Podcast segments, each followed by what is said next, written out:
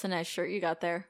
Do you love your partner, your family, someone, just random? Do you want to get them a gift? It's almost Christmas or whatever you celebrate. Or it's not, just get it for fun. But we have merch and it says, and then everybody died. The end. Famously said by our friend and savior, loved No. one, wife, Vivi. But yeah, it's almost New Year. People in 2KY thought people were going to die at the end of the year. So, hey, if you want to get it just for the jokes and then everybody died at the end, you can wear it in January 1st and post about it. But get our merch. No, seriously, go, go to our website, buy our stuff, support us, love us. We love you. You still said 2KY. 2KY. Why 2K? Okay, all right. I was not. I was eight when it happened.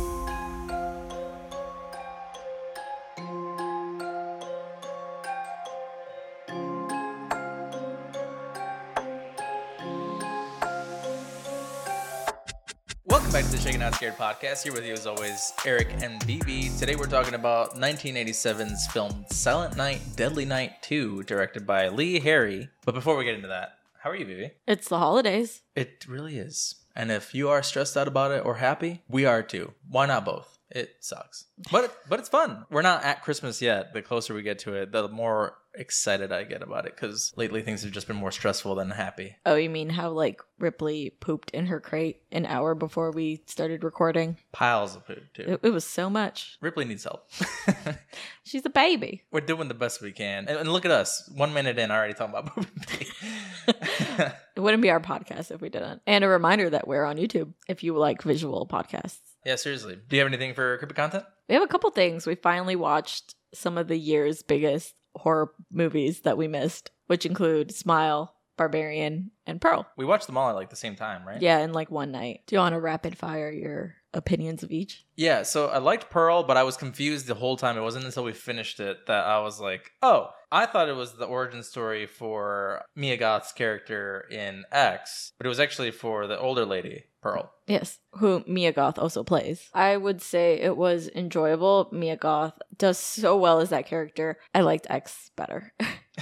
I think it's a fun origin story in terms of more gore and fun. X is what does it for me. However, Pearl is definitely more like psychological, get behind the viewpoint of the killer. yeah, every time I see a farm now, I'm like, oh, that's Pearl. People are getting murdered. we there. watched Thanksgiving afterward, and there's like a scene in front of a farm. I was like, oh, in the background, Pearl's killing somebody. I do like the cartoony, like old style of the movie Pearl, though. Like how it's got like the old timey TV show transitions and stuff Mhm. like that. It feels like I Love Lucy on a farm and murder. And I wonder if it has something to do with like her mental break and how she views the world as like cartoony and a TV show and a movie and perfect. Barbarian. Every time that I mention it to somebody, I'm like, oh, it's like Airbnb gone wrong. Don't look in the basement if you go to an Airbnb kind of thing. Yeah. I think it was good. I was left wanting more because the threat, once it was revealed, felt kind of like, all right, we know what the threat is. There was a phrase in the middle that made me think there was more to it, and then when more didn't come, I was like, oh. So when it ended, I was kind of like left with that. So it's not less it is more. You wanted more. Yeah, because the guy's like, that's not the only thing that's in the basement. And I was like, oh, great, there's more. When nothing crazier happens, I was like, oh, all right, well, like, okay. I think I enjoyed it. I don't know if this is like okay. I'm gonna try not to compare the two, but since we saw Smile and Barbarian literally back to back, I enjoyed both. I think I did enjoy Barbarian a little more just for its framing and storytelling. And Smile, there was times where it like lulled a little bit for me, but I think I enjoyed Barbarian a little more than you did. Smile, I think, was good for me because I cringe every time anyone smiles in the street. I don't trust anyone's smile. so- Fair enough. I, there are a lot of like metaphors that send you for a loop. And then there's a joke at the end that literally goes for the she's being gaslit.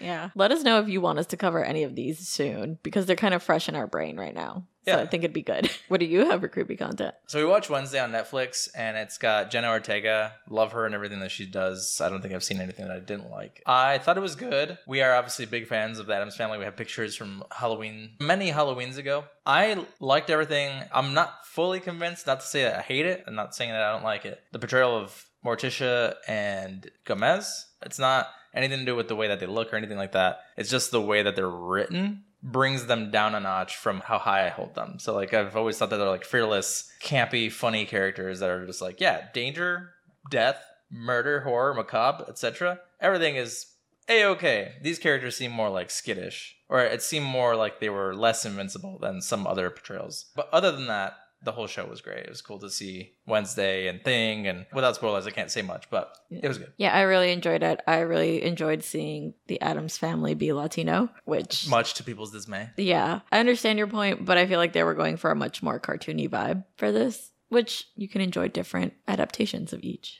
Yeah, the show's not about them anyway. That's why it's not like it ruined the show for me or anything like that. The focus is obviously Wednesday. It's literally just phrases Yeah. and like characteristics that are like, oh, that doesn't really seem like them, you know? So I think it falls under that cartoon category where the adults aren't really adults and the kids are the ones that know more than the adults. And again, the center of the show is Wednesday and not them, but I truly loved it. I hope season 2 is coming. Yeah, oh yeah, yeah. Go watch it if you haven't already. I mean, it'd be kind of dumb if it didn't cuz I think it got great ratings. I'd say that about a lot of shows that have been. canceled. That's true. so. Everything gets canceled. They're like, oh, everyone loved this. Fuck, Fuck you. Yeah. Before we move on to comfort content, we also released ThanksKilling. Not going to say anything on this. Go watch on Patreon. Support us. Love us. Be us by going to Patreon and listening to us talk a horrible movie called ThanksKilling. it was fun. It was fun. what do you have for comfort content? I've just been recently listening to this podcast. I don't think it's new. It's been out for a while. It's called Some Place Under Neith and it's from the Last Podcast Network. It's not exactly true crime. It's more of the study of like cults and social media and things like that. And it is woman led. Two female podcasters. So if you like Last Podcast on the left, but you like more stories centered around like religious trauma, not like you like that stuff, but like you find it interesting to study those kinds of things. They go into detail about that and do like multiple episodes on like the Duggar family and cases like that. So I've been listening to that recently. Because you love your religious trauma. I was raised Catholic, and that's all I will say about that. Hmm. I did hear you listening to a little bit. And I even thought it was another podcast, but when I heard the ad for last podcast on the left, I was like, "Oh, they got a network now." They do. They have a lot of shows. Okay, I love them and listen to them religiously, but sometimes they cover subjects that I'm just like, eh, I don't particularly care about that subject. Mafia stories and things like that don't Oh. really interest me. I was recently listening to one of their episodes that talked about like mommy vloggers and the repercussions that that's going to have in the future, which I think is really messed up and interesting. yeah, so, mine went straight to the one particular video that I showed you, yes. and I've seen so many YouTubers cover it, but it's just mm-hmm. so insane that people do that. it's a thing. It's going to be interesting to see what happens to these poor kids as they get older. What about you? We finally finished What If, the Marvel show from like last year. We were on the last two episodes. It was a good time. If you like the Marvel movies, the MCU is obviously not too far away from the What If universe. The What If universe explores alternate universes, and it's kind of a dark side to the Marvel universe because there's the zombie storyline, which I love so much, the comic. And then on top of that, just watching Dhar Mann bingo videos put together by Jarvis Johnson on YouTube. So if you like horrible life lesson videos and then want to play bingo along with them, go check them out. They're pretty funny. It's just like for our Hispanic audience, Rosa de Guadalupe, where each episode is trying to teach you a fucking like moral story put on by religion. It's kind of like that. It's just like treat the everyday retail worker horribly and something bad's gonna happen to you. And then the whole thing's like you spit in a retail worker's face and then like you become poor and then now the retail worker's rich and then they spit in your face. To be honest, in a perfect world, that sounds just. I don't think you should be mean to retail workers. The point they're trying to make, I feel like in theory is supposed to be good, It's but the just ridiculous. way they do it is Okay. ridiculous and then just commentary that they make on certain topics is also just not okay Gotcha. I mean, it just it does sound like Rosa de Guadalupe. it's funny to just have on in the background and listen to the ridiculousness of it Dhar Mann bingo is one of them but i also listen to his factor fiction ones which are also funny it's like dude pulls over and sees a girl on the bus stop and there's like a broken down exploding bus in the background and he's like do you need a ride she's like i'm waiting for my bus he's like oh it's broken down back there and then he's like all right cool and then he drops her off and then she's like, "All right, thanks for the ride. I'll see you around." And he's like, "Okay, cool." And then he comes back because his buddy's like, "Yo, she wanted to go on a date with you." And then he's like, "All right, you're right." So then he goes to her house and he's like, "Hey, you want to go on a date?" And then this girl's like, "Nah, she's not here. She died." I'm not even following the story anymore. She's like, "Nah, she died." And then he's like, "Wait, what?" And then he looks at the pictures and it's like her niece. So she died forever ago. It was her ghost. oh, that's like a super common ghost story. Yeah, and they're like, "Fact or fiction?" And they're like, "It was fact." And they're like, "Oh, what?" That was quite the story. I'm sorry. I have to live through it, so now you do too. Before we go into the fun facts of this show, let's talk about this drink, Future Us. Transition. So, since this movie doesn't really have a lot to do with Christmas, we at least wanted to keep something close to Christmas. What drink do we have today? We have the Eggnotti or nice twice since it's the same drink basically that we made for Silent Night Deadly Night. Mmm. We thought it'd be really funny to just make the exact same drink and tell you to add an extra shot of Hennessy, which is what's in the original, but we decided not to be that lazy. Instead, you are going to take three ounces of eggnog, one ounce of RumChata, and one ounce of fireball whiskey. There you go. Could not think of it. Do you want to try it? Yeah, let's try it. Hmm. You know, RumChata is not too bad on its own. So putting in other ingredients, I think, helps complement it. I think it works pretty well in a lot of mixed drinks. So, what do you think of the Ignati or Ignice twice? I think it's good. I like all the flavors that come together. They're definitely flavors like the cinnamon uh, from the Fireball, and then the RumChata gives it like that. Well, it's already got Oberweis eggnog, right? Which is what we yes, chose last time. So if you can get specifically. if you can get Oberweis eggnog specifically, or any kind of creamier eggnog that you can find nearby, I think Oberweis is Midwest. We confirmed that last time. I Okay. Yeah. So if you can get your hands on it, look for it. Otherwise, use whatever creamy, you know, good tasting eggnog you can get. But I think all the flavors come together pretty nicely. I give it a four out of five. What about you? Four to five. That's pretty high for you. For the holidays. Yeah. it's it's very Yulish. It's a very good Christmas cocktail if you are annoyed with your family. And it's a little, I think, strong. I think so. Yeah. All the flavors definitely hide the alcohol, but it's Yeah. got a decent kick. So you'll be very good and happy on your family reunions if you're spending this with family. Or if you want to drink alone. Otherwise, you're going to be screaming garbage day and kicking your whole family out of the house. I'm also gonna give it a four out of five. Okay, so pretty high. Yeah, give it a shot. Sip it while you listen to the rest of this wild ass movie. It might not be garbage day, but it is drinking day. So go sip that drink while we jump into these fun facts. All right, are you ready for some ridiculous fun facts? If they're as ridiculous as this movie, yes, I am. Okay. So I found these mostly on IMDb, so take these as you will. But I am so glad that someone noted down this fact because it was something that I was wondering while watching this movie. Ricky's eyebrows move up and down 130 times. the fact that they counted is I was gonna say, did someone collect this by watching it and counting it? Because how else would you know? and how accurate. Now I want to go watch and count. Let's do this. Yeah. also, are we counting each individual eyebrow? Because he does switch. He does the Oh yeah, he does. I can't do it, but Eric can do it. There you go. yeah. It was something that I noticed immediately watching this film. I could not focus on anything other than his eyebrow acting. This movie is so full of camp that it's like this guy probably didn't do anything else after this, did he? Deliciously camp, and I don't think that was their intention. oh, is it not? Oh no. yeah, I think the actor made it as campy as it was. Oh, was it one of those situations where he thinks he's doing good and he's not? It comes off as camp, not serious. I wasn't going to mention these fun facts, but it seems like he got conflicting direction. The director wanted him to be like very witty and creepy, while one of the producers wanted him to be like stoic. And I think what we got was something in between that does not work well. Amazing. No, you got to move your eyebrows. That's when I'm talking.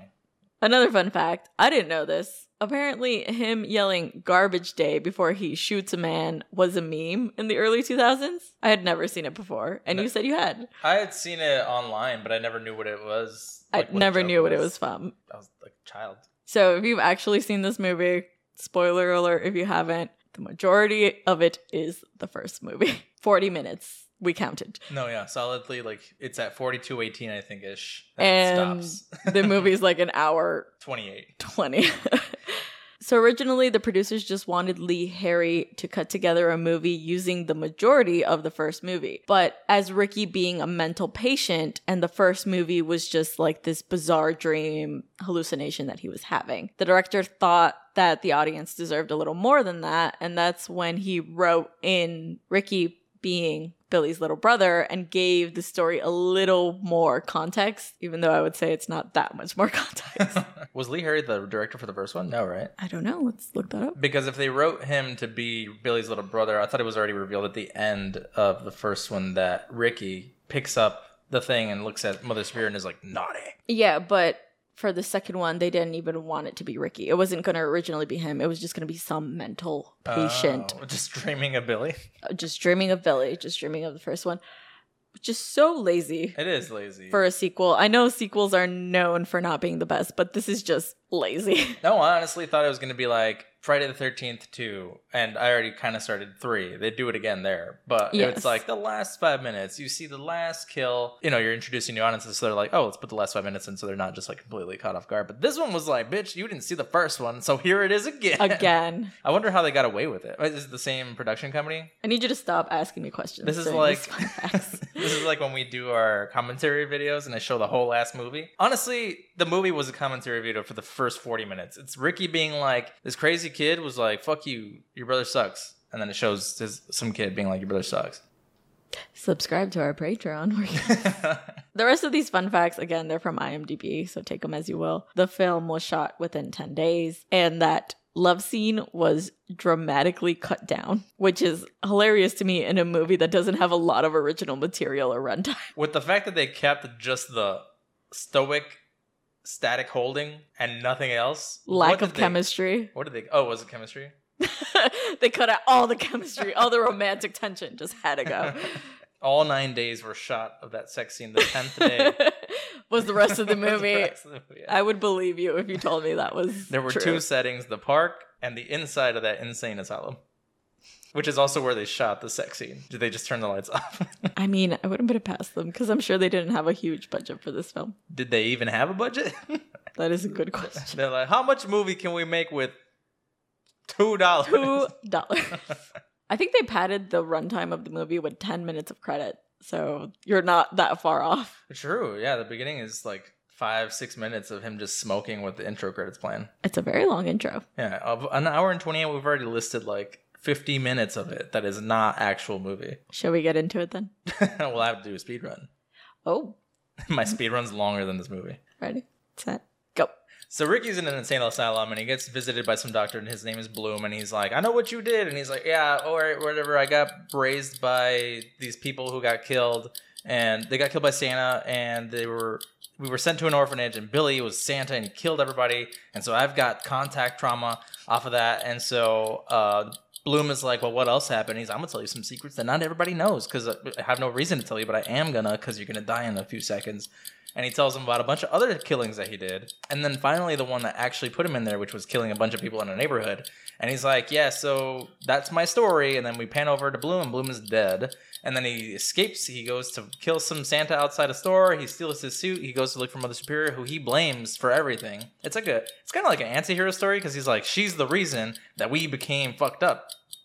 She's the reason.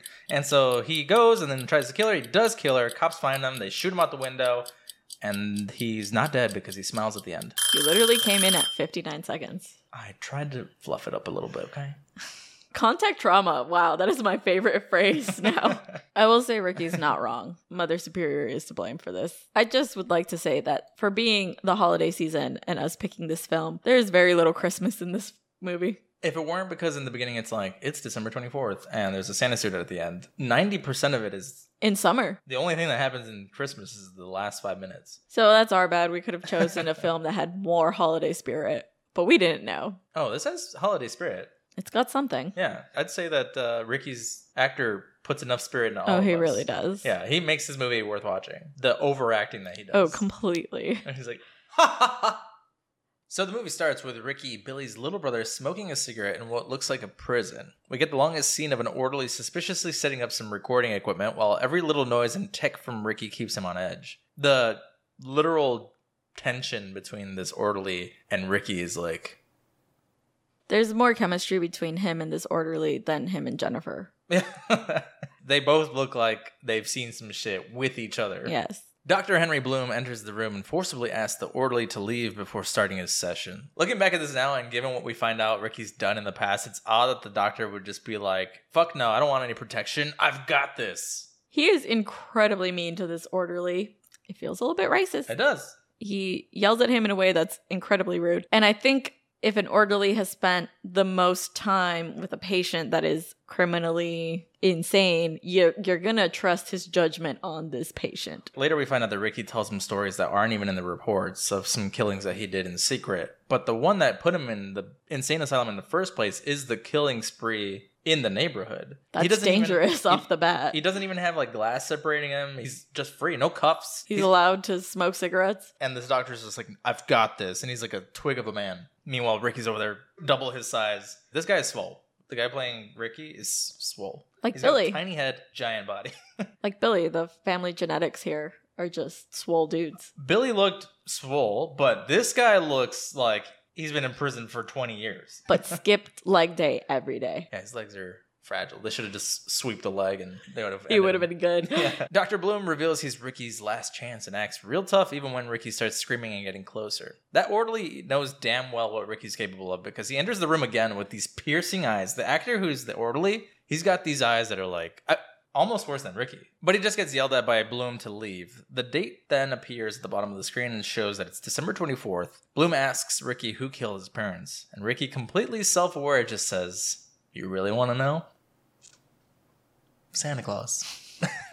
Is that self aware or just a flair for the dramatics? That's what I don't know. Is that Ricky's character is so just unreadable that you can't tell if it's just how insane he is or if he himself knows how over the top he is. Santa Claus killed my parents. I don't know if it's the real one, but he did. It sounds insane, but but that's what happened. But he's an adult. Shouldn't he be like cognizant of the fact that it was a man dressed as Santa? Do kids well, do kids in the orphanage go around being like Santa Claus isn't real when they are literally being like abused by nuns? I think the last thing they're talking about That is a how- question for the first movie.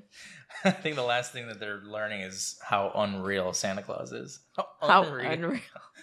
he says Santa Claus and commences the entire first movie. And when we say the entire first movie, we already said it in Fun Facts. It's literally 40 minutes with a little bit of interjection between Bloom and Ricky. There are things that happen in the flashbacks that I'm like, Ricky would have not even known this happened. I wanted to give this movie the benefit of the doubt. I thought we were just going to see maybe like the killing of their parents and we were going to go from there. And the Mother Superior part where it picks up. Right. He watches his brother get killed in front. He's like, it's because of Santa Claus that he died and people being naughty. I would have excused those two scenes because they do seem fundamentally traumatic for Ricky. But no, we get the entire first movie. Even the stuff at the toy store, the stuff in the sledding. Things where- that Ricky would not know. No. The one that gets me is like, okay, even if we're like, all right, 20 minutes of flashback with Billy killing people, we even get that one scene that's like a send off of the dad entering the little daughter's house and the cops thinking he's the killer. Like a throwaway joke in the first film makes it into the second. Anyway, in the flashbacks, at one point, Bloom asks Ricky how he could remember Santa killing his parents if he was just a baby. Good point. I'm not a person who's gone through this, and I've heard of studies of like this where it's like even as a baby, there are traumatic things that you can pick up and continue to Yeah. feel throughout your life. You're just a sponge at that age. You pick up everything. Bloom asks him to describe his time at the orphanage, but other than one scene where a kid makes fun of Ricky for having a psycho brother, the entire flashback is Billy's. The orphanage flashback ends with Ricky saying he's the only one who heard Billy screaming when Mother Superior punished him for being naughty. This was after he punched the fuck out of Santa Claus. Oh, that's still my favorite scene in the first movie. Ricky's entire point is obviously that because he's being naughty, people get punished. Bloom implies that Billy left him behind, trying to say that, like, you know, your brother didn't even care about you. Why do you care about everything that happened to him? But Ricky's like, it was because Billy was 18, not because he left me behind. We then flash to older Billy working at the toy store and killing people. Ricky says it's Mother Superior's fault for teaching him to punish people who are naughty. This underlying story does make sense. And I did like this about the first one until obviously Billy kills, and Ricky does the same thing, but like until they kill innocent people, they're almost like an anti hero. That's one thing I will give this film credit for. It wants to say that Ricky's just a mental patient, he's mentally ill, but he realizes that Mother Superior is the one that ingrained all these horrible things into Billy and blames her. It's almost like he saw the first movie. the way he describes how determined Billy was shows how much this older Ricky idolized his brother. Like he truly had a close relationship that we don't ever see on screen, but it seems No. like they were closer than we thought. Ricky continues the flashbacks, and Dr. Bloom says that it was obvious where Billy was headed. This pisses Ricky off, leading him to threaten Bloom, but when Bloom says he's not scared, Ricky keeps his cool and just says, Not yet. Eyebrows, eyebrows, eyebrows. Yeah. We finally end at Ricky as a kid watching Billy shot dead in the Santa suit, and we get more flashbacks as to how he ended up here. Turns out Sister Mary found him a family after the orphanage closed. The family knew of his background, but they already didn't really care for Christmas, so he was able to live a fairly normal childhood from then on. This isn't until we see him completely triggered by some nuns while out with his mom. To be fair, these are the most goth looking nuns they could have chosen for this scene. The one girl's got like sunken eyes. They've got the most creepy, quote unquote, looking nuns that they could have chosen for this scene. I truly think it's the way this scene is shot because they make them very dramatic and scary. They look like vampires. I think that's what it is. They look like they could suck your blood at any moment. Do nuns not suck your blood? Body of Christ. That's yeah. I was gonna say, isn't that what the blood is? of Christ, not Of course. children. Oh. Sister Mary looks young. They recasted her, right? And obviously Mother Superior. I was gonna say, I wonder if it's because those actresses were at least Mother Superior. I don't know if she was still alive during the filming of this. I thought the same thing. It's kind of funny to have Mother Superior flashbacks for like 20, 30 minutes of the movie and then still recast her completely. They're not gonna notice. It's fine. So these nuns scare the hell out of him, and he tries to tell his mom about it, but they keep going in and out of stores, making his mom think he's losing it. Because every time she looks, they're gone, and they come out, they come in, and a piece of artwork that's in the background gets covered with this like red blanket that has nothing to do with the nuns. It's just like nuns and red blanket, and that triggers Ricky even further, putting him into a panic with flashes to when his parents were killed. So I think this is an interesting take that just the color red is gonna set Ricky off from now on. Because can you imagine that in your day to day life? Like Just-. And it, yes, you're a bull. just the fact that he's essentially a human bull Yeah.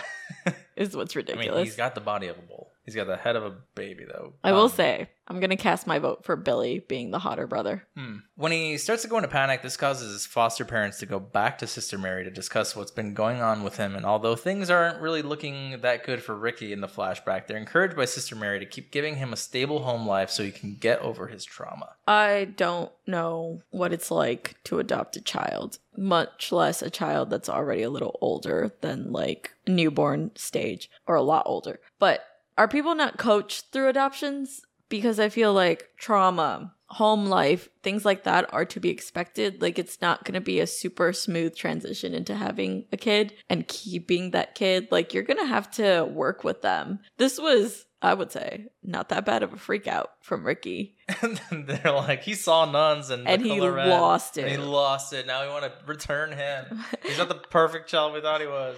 yeah, they're treating him like he's something to be returned. I hope that's not how adoption works. I know it's the 80s, so probably like therapy and family coaching and stuff like that is not a thing. Or these people couldn't handle the heat because if they already knew his background, And why they wouldn't adopted the mom him. be like, okay, this is one of those That episodes. We need to help him through it. Yeah. Instead of being like, we need to go back to the nuns. We don't know what we got ourselves into. Yeah, I don't know. Cut to five years later, and his stepdad died, which Ricky says took its toll on him. Let me just say, they done goofed on the actor they chose to play young adult Ricky simply because they're like, he's 17, and then at 18, they show him as Completely different. Ricky. Honestly, they look about the same age Ricky as a character has had 25 actors play him. in the span of 18 years. yes, the little baby is different. The kid in the orphanage is different. And then when Billy's shot in front of him, that's a different actor. When he has his freak out in the street, that's a different actor. And then it's five years later, and that's a different actor. I would also like to point out these actors go from blonde to brunette to blonde to brunette To to blonde to to- brunette. Yeah. I don't know. anyway, Ricky says he started feeling like running away, and we get this odd face to face between him and Bloom where he's like, I've never told anyone this before. Bloom's like, let it out. And Ricky's like, here it comes. that sounds very sexual. It does. Younger Ricky watches from a distance as a couple is out on a picnic. The guy ends up trying to assault the girl in almost the same shot for shot way his mother was attacked before she was killed. Ricky angrily says naughty, while the woman puts up enough fight to cause the dude to walk off pissed for another beer. I see that she put up a good fight, but this dude just ends up being frustrated. He hits her, he kind of just gives up. So she puts up enough fight in that, like, he's like, I'm over this, but I'll be back. He says he'll be back, but we all know that's not true. so many things with this scene make me upset. The first one being that he says something is going to happen to her shirt. uh, everything. She's like, I know that it's okay when you're with your friends, but it's not okay right now. Girl, it's never okay. And I don't think that's something that was like well known in the 80s. I feel like this is awful to say, but like discussions about what's consensual are unfortunately fairly modern. And back then, it was just pushed under the rug, which makes the scene that much more horrible. Yeah. Ricky watches all of this and he's like naughty. And this scene goes differently than what we see with Billy. This is what makes me think that Ricky could have been a, a good person. He was more like a vigilante. It's interesting that both their episodes were triggered by something very similar to what their mother experienced, and they were trying to intervene and protect. Difference being that with Billy, the woman that he was protecting also freaked out, justifiably, because he killed a person. yeah, this girl has no regrets. she said, Thank you. Yeah. And he said, Oh, no worries. Oh, yeah, cool. It's great completely different take on this thing, but it, it's interesting. I'll okay, I'll give this movie one point for that one. He is technically an anti-hero up to a point. And again, I think it's interesting that both these movies frame it the way that their mother was killed is what triggered their killing sprees. It feels almost like you accidentally got something right about the way trauma works, you know? About to make a controversial statement, but what's the difference between this guy and Batman. Batman's Money. entire okay. My point is that like we're saying that oh well this kicks off their trauma and they're saving people because it reminds them of the trauma that happened with their mother and it's like that's exactly the Batman story. My parents were killed as a kid. I'm never gonna ha- let that happen again. It kind of gives that same energy until he obviously goes unhinged. It's Batman. I mean, it's like, He's definitely you know, he's Batman. Okay, Ricky. Ricky is Batman. To wrap this whole thing up, when he gets to his car, Ricky is already waiting in the driver's seat. He runs the guy over just back and forth, back and forth, finishing the job. He notices the woman standing nearby, and she's completely calm and is just like, thanks. And they just go their separate ways. This woman did not like this man. Back in prison, Ricky takes note that Dr. Bloom wrote down the car was red, further proving it's the trigger. He's like, hmm, red car. Good point. You know what? You just unlocked my entire trauma, my entire psyche. I'm done with therapy. I don't need it anymore. I always wondered why I did that one. you solved my life, Doc.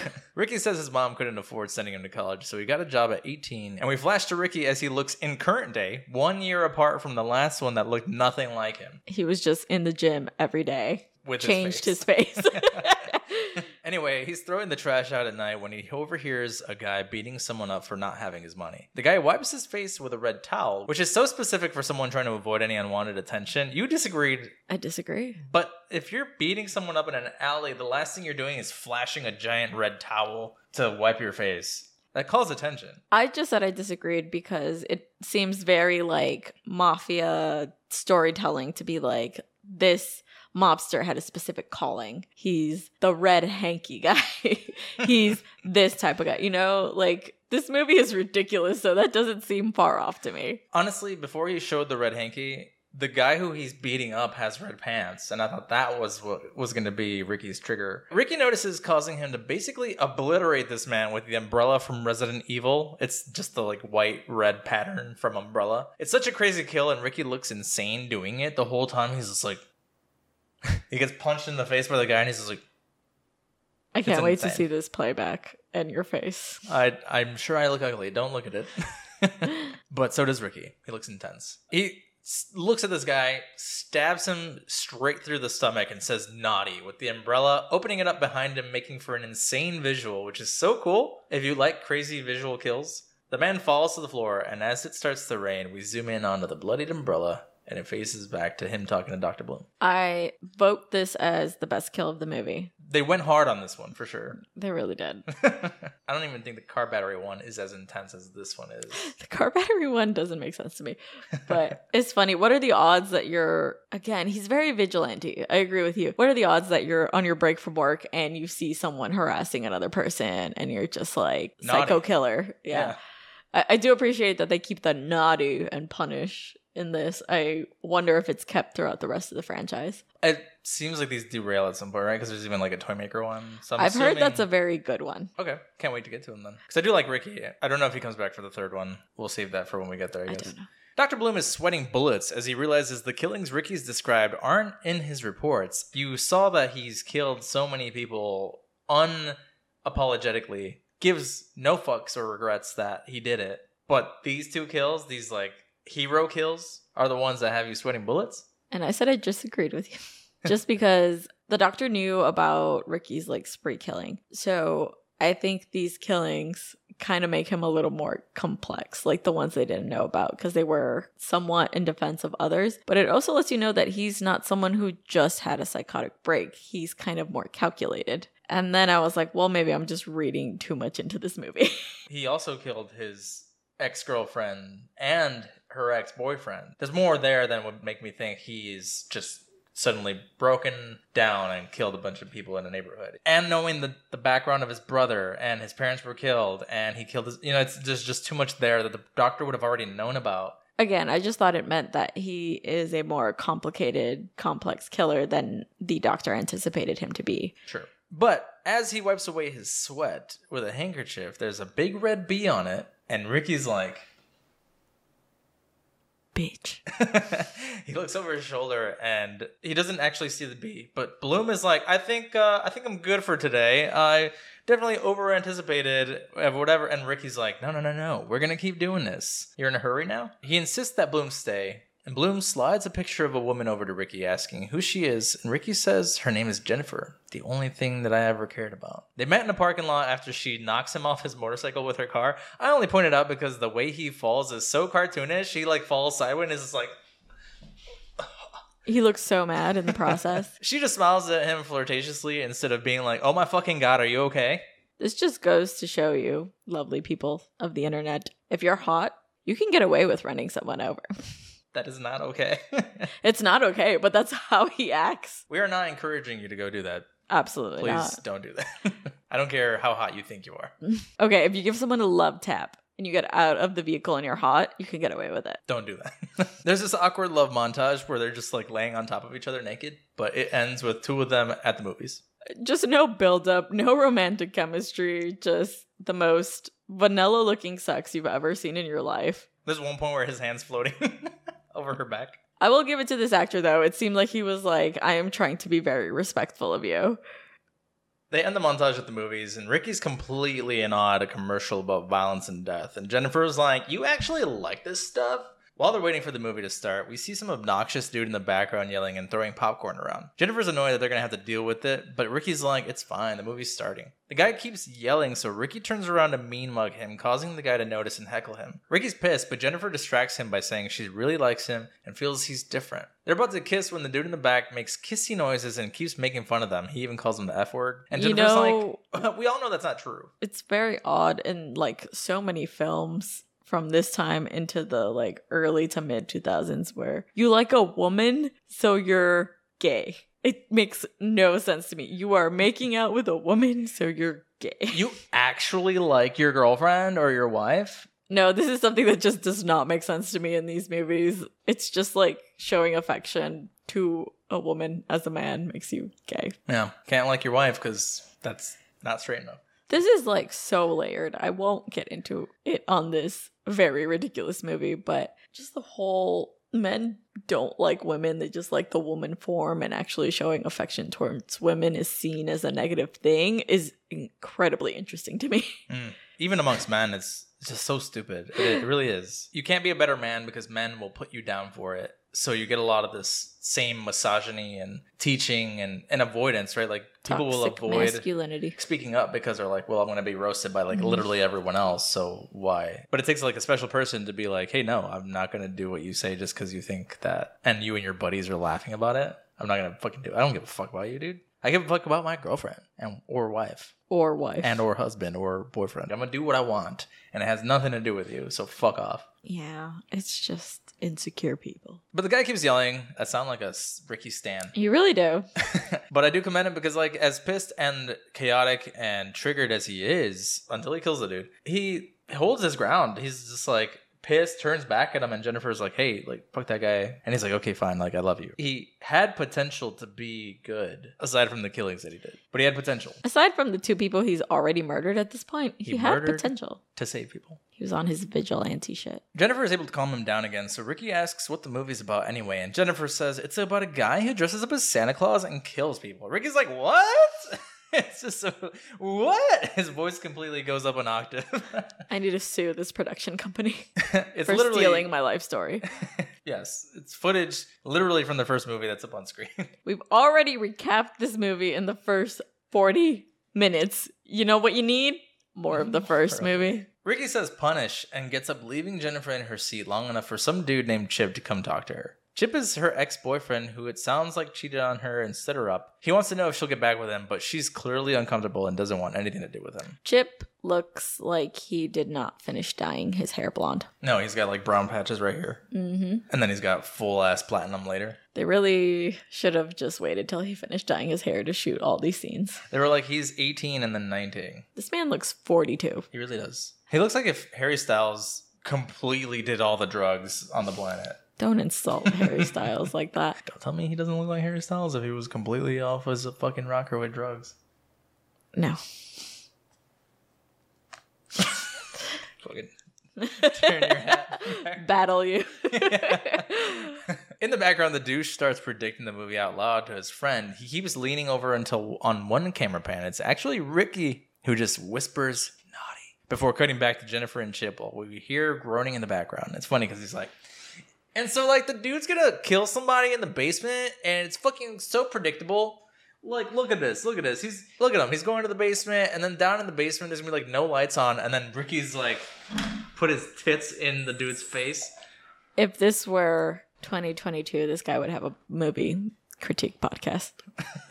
what do you? He really would. Also, you said the douche, and that just made me think of Parks and Rec. I mean, he might as well be the douche. Nick Kroll. Jennifer and Chip turn around to notice that the guy's feet are just flailing around, but they pay no mind to it. Chip's date is waiting for him, so he finally walks off saying he'll be home all summer waiting for her. Meanwhile, Ricky's already sitting in the next seat next to Jennifer. She wants to leave, but Ricky's like, nah, I'm starting to like this movie. And he smiles ominously at the camera. so that kill is so cartoony, Yeah, it's just feet flailing. flailing. You don't know how he's killed or what happens to him. You just assume he's killed. You don't even know if he is killed. Right. What if he just knocked him out? I also feel very bad for Chip's date, who's just waiting on the sidelines while he hits on another girl, his ex. I don't understand that conversation because at one point Chip tells Jennifer, Your dad hasn't seen you around the club anymore. Where have you been? And then later she says, It looks like your time is running out, or are you using a credit card? I'm like, are, Do they work at a strip club or something?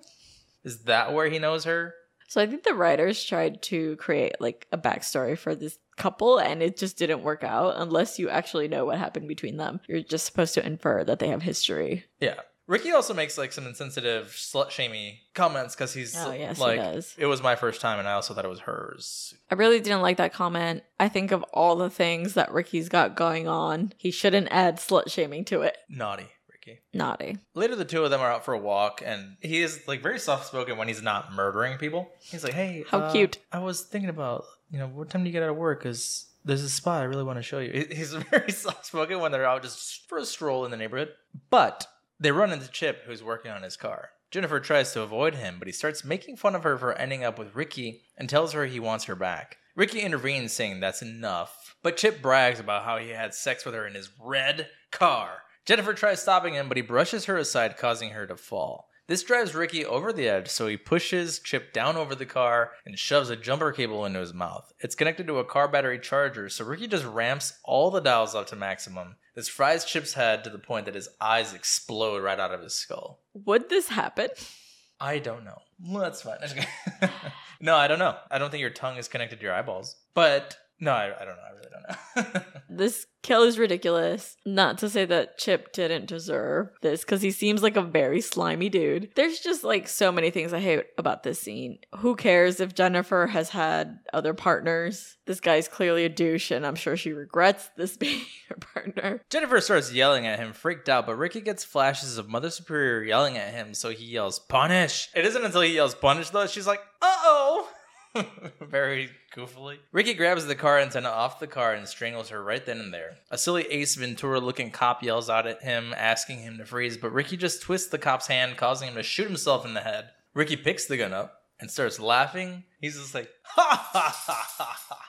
You don't laugh too, Loki? Ha ha ha ha. So I feel like this is where most of the film's camp comes in. These next couple minutes are gonna be ridiculous. yeah. He goes on a rampage through the neighborhood, pretty much killing everyone in sight except for a little girl that bumps into him on her bike. she didn't see him just shoot somebody not five seconds before. So I think this is reminiscent of the first film where the babysitter is killed and the little girl is like polite to Billy and Billy gives her a knife. Do you remember that scene? Yes, but that scene was more creepy than this one was. In that one, you weren't sure if Billy was about to kill the little girl. There's so much true. suspense build up on that scene. And this one is just like she bumps into him and he's just like, that's okay. I argue that you don't know if Ricky's gonna kill this little girl, but because she's polite and says, Excuse me, he's like, You're good. Not naughty. Yeah. One person's taking their trash out and he's like, garbage day. what? We even get a whole car explosion after Ricky shoots someone driving, causing them to spin out of control. This movie did not have the budget for an original screenplay, but had the budget to blow up a car, is what blew my mind.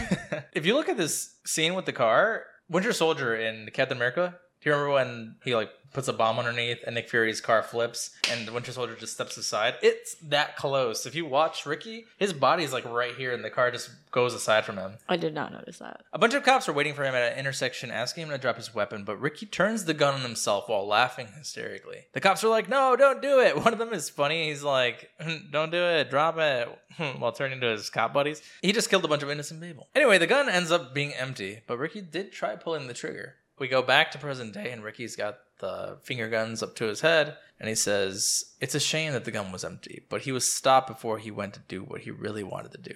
He puts his cigarette down over the picture of Jennifer, and we pan over to see Bloom is actually already dead and strangled over the table. Ricky leaves the room saying he knows who's to blame as we hear people scream for help in the hallway while zooming into the recording device on the table. Do you wish we got to see Bloom die on screen? Or do you think it's effective that he was killed off screen? It's effective in both ways. I think it's effective to be like, you already knew he was going to die. It doesn't matter how he died. But to see him die would have been satisfying because think this guy gave off this whole, like, I'm hard, I don't need to worry about you energy. You sure you don't want the orderly's help? I know. I mean, I as soon as I saw him walk in and be rude to the orderly, I told you I can't wait for this doctor to die. Yes, and I think what's more upsetting is not watching the orderly beat Ricky's ass the way you knew at the beginning he wanted to. Because that orderly was like, give me one reason. he really was.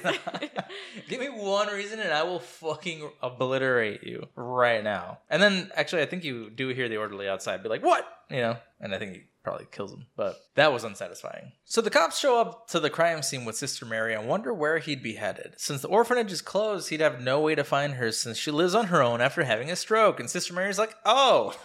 it's like they've got this feeling of comfort where like, "Oh, the orphanage is closed. There's no way he'd find her." But the yellow pages exist in this era. It's the 80s. Cut to Ricky killing a man for his Santa costume. Ricky rips through the yellow pages and manages to get Mother Superior's phone number. I also wondered what did he look up? I was about to ask this. Is she listed in the yellow pages as Mother Superior? Superior, last name Mother. Comma Mother. He calls her to say Santa's back and hangs up on her, leaving the phone booth while maniacally laughing. This is the first time we see the modern day Mother Superior, and I will say they went with the same logic as they did with the first one. How do we make an older person look older? You give them a wheelchair was the solution in the first one because obviously the lady who plays Mother Superior is the same age in both when Billy's young and older, so they were just like, well, put her in a wheelchair and then she looks older. In this one, they said, let's scar half her face and make it look like something else because she has a stroke. Forgive me if I don't know this, but I don't think that the scarring would be the result of a stroke like this. It looks more like a cancer. It looks more like cancer than a stroke. So I think, again, I could be wrong, but strokes lead people to have paralysis. What is done to Mother Superior is terrible special effects makeup. It's so bad that I kind of couldn't focus on anything else throughout the rest of the scenes when she was in them, just on how bad that makeup looked. That's what leads me to believe that the only reason they did it was because like we need to make her look even older. She's already in a wheelchair. How do we mess her up more? Or distract from the fact that it's not the same actress. Right. that we've been showing in all these flashbacks. Because Mother Superior was already 96 when Billy was a kid, and somehow Ricky's now 45 and she's still 96. She's Mother Superior, babe. The power of God has let her live The this power long of to Christ compels evil. her. Yeah.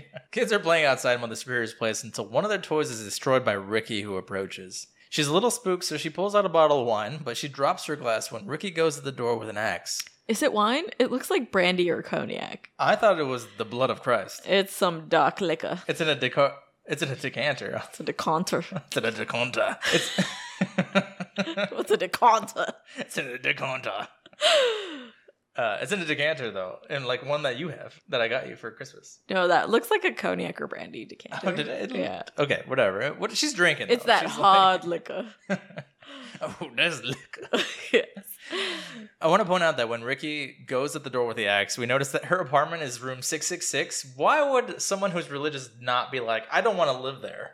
Let me live somewhere else. It does not make sense. Yeah. It's actually in the movie poster that he enters through a door that says 666. Only for that reason does it make sense for the poster, but don't put that in the movie as in Mother Superior chose to live there. Yeah. You know? I don't think she'd be willingly there. Yeah. Or they're like, Mother Superior is the devil because she's the reason that these kids went to hell. She dropped the gun. Yeah. Mother Superior tries barricading herself in upstairs, but the axe Ricky has pretty much helps him get through anything that she throws at him. I even think it's funny because at one point it's just like a back and forth with her smashing the door in with her wheelchair. He opens it up, she smashes the door in again with her wheelchair, and then she grabs the keys and then she locks the door. Like, bro, she he has an axe. This whole time he got in with the axe So why did we go through that whole bit? for funnies. For funnies. For funnies. Yeah, for it's just jokes. He uses the axe to pretty much go through everything, and while Mother Superior sneaks back downstairs, Ricky goes on a rampage, swinging at everything in sight. He finally finds her at the top of the stairs, trying to make her way down, but when he swings at her, she throws herself down the stairs. She makes it to the kitchen and grabs a knife before she starts taunting him that he's trash like his brother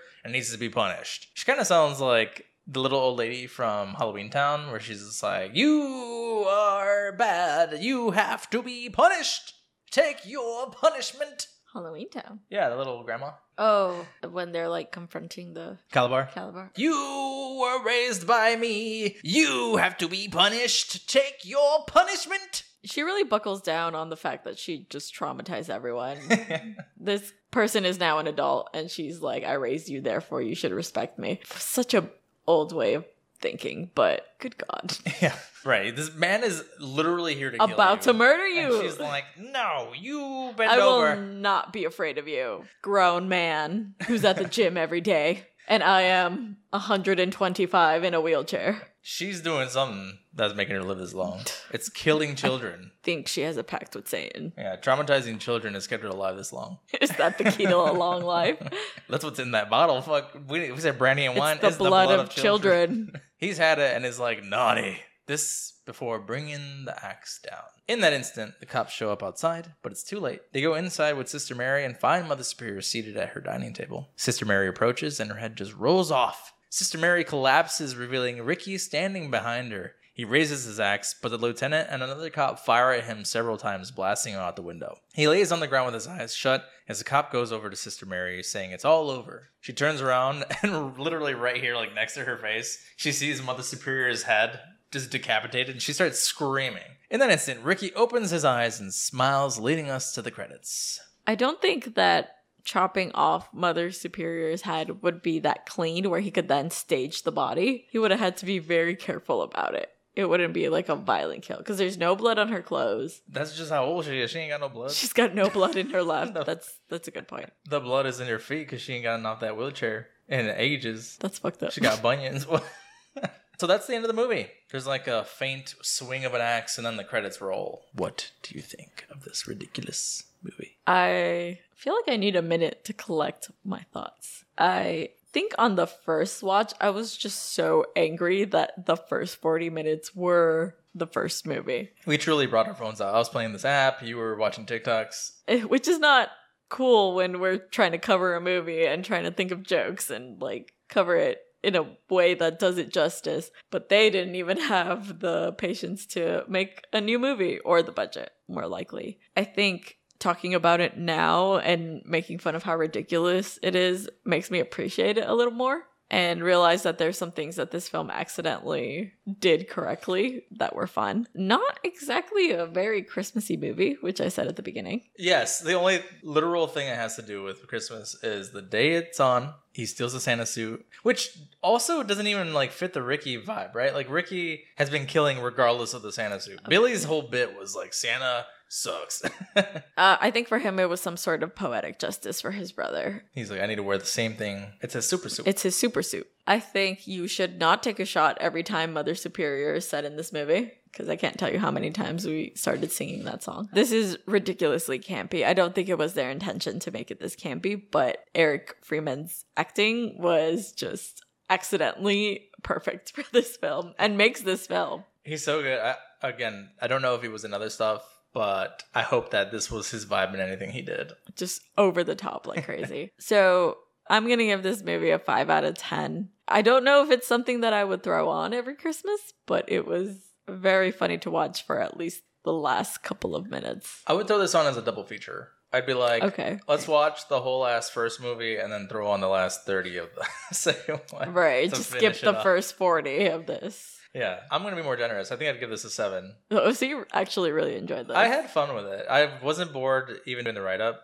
Like, there's been movies that are like critically acclaimed, and I'm just like, oh, fuck, I have to watch this a third time now. We talk shit about a lot of movies. We talk great things about a lot of movies, but I think it takes a lot of effort and work to just do anything. And I say this because I've been just riding the line of sanity, editing even just our show and stuff for Patreon. So like I commend everybody who does anything. And this movie is an example of like a project that maybe didn't have the most effort, but the people who were in it did what they had to do. Ricky, Eric Freeman specifically, killed it, killed everyone in this movie. And uh, yeah, I think seven for me is a solid. So I believe that someone tracked him down and made him do a commentary on this film. Let's go. I'm Let- gonna watch that. See if we can find it. Yeah, it's fun. Do not take this movie seriously. It's just fun. Okay, so Loki's waiting for his close up. What scared him? So both Ripley and Loki watched this movie with us and they had no reaction to anything. But you know what they did react to? A Roomba that we just bought.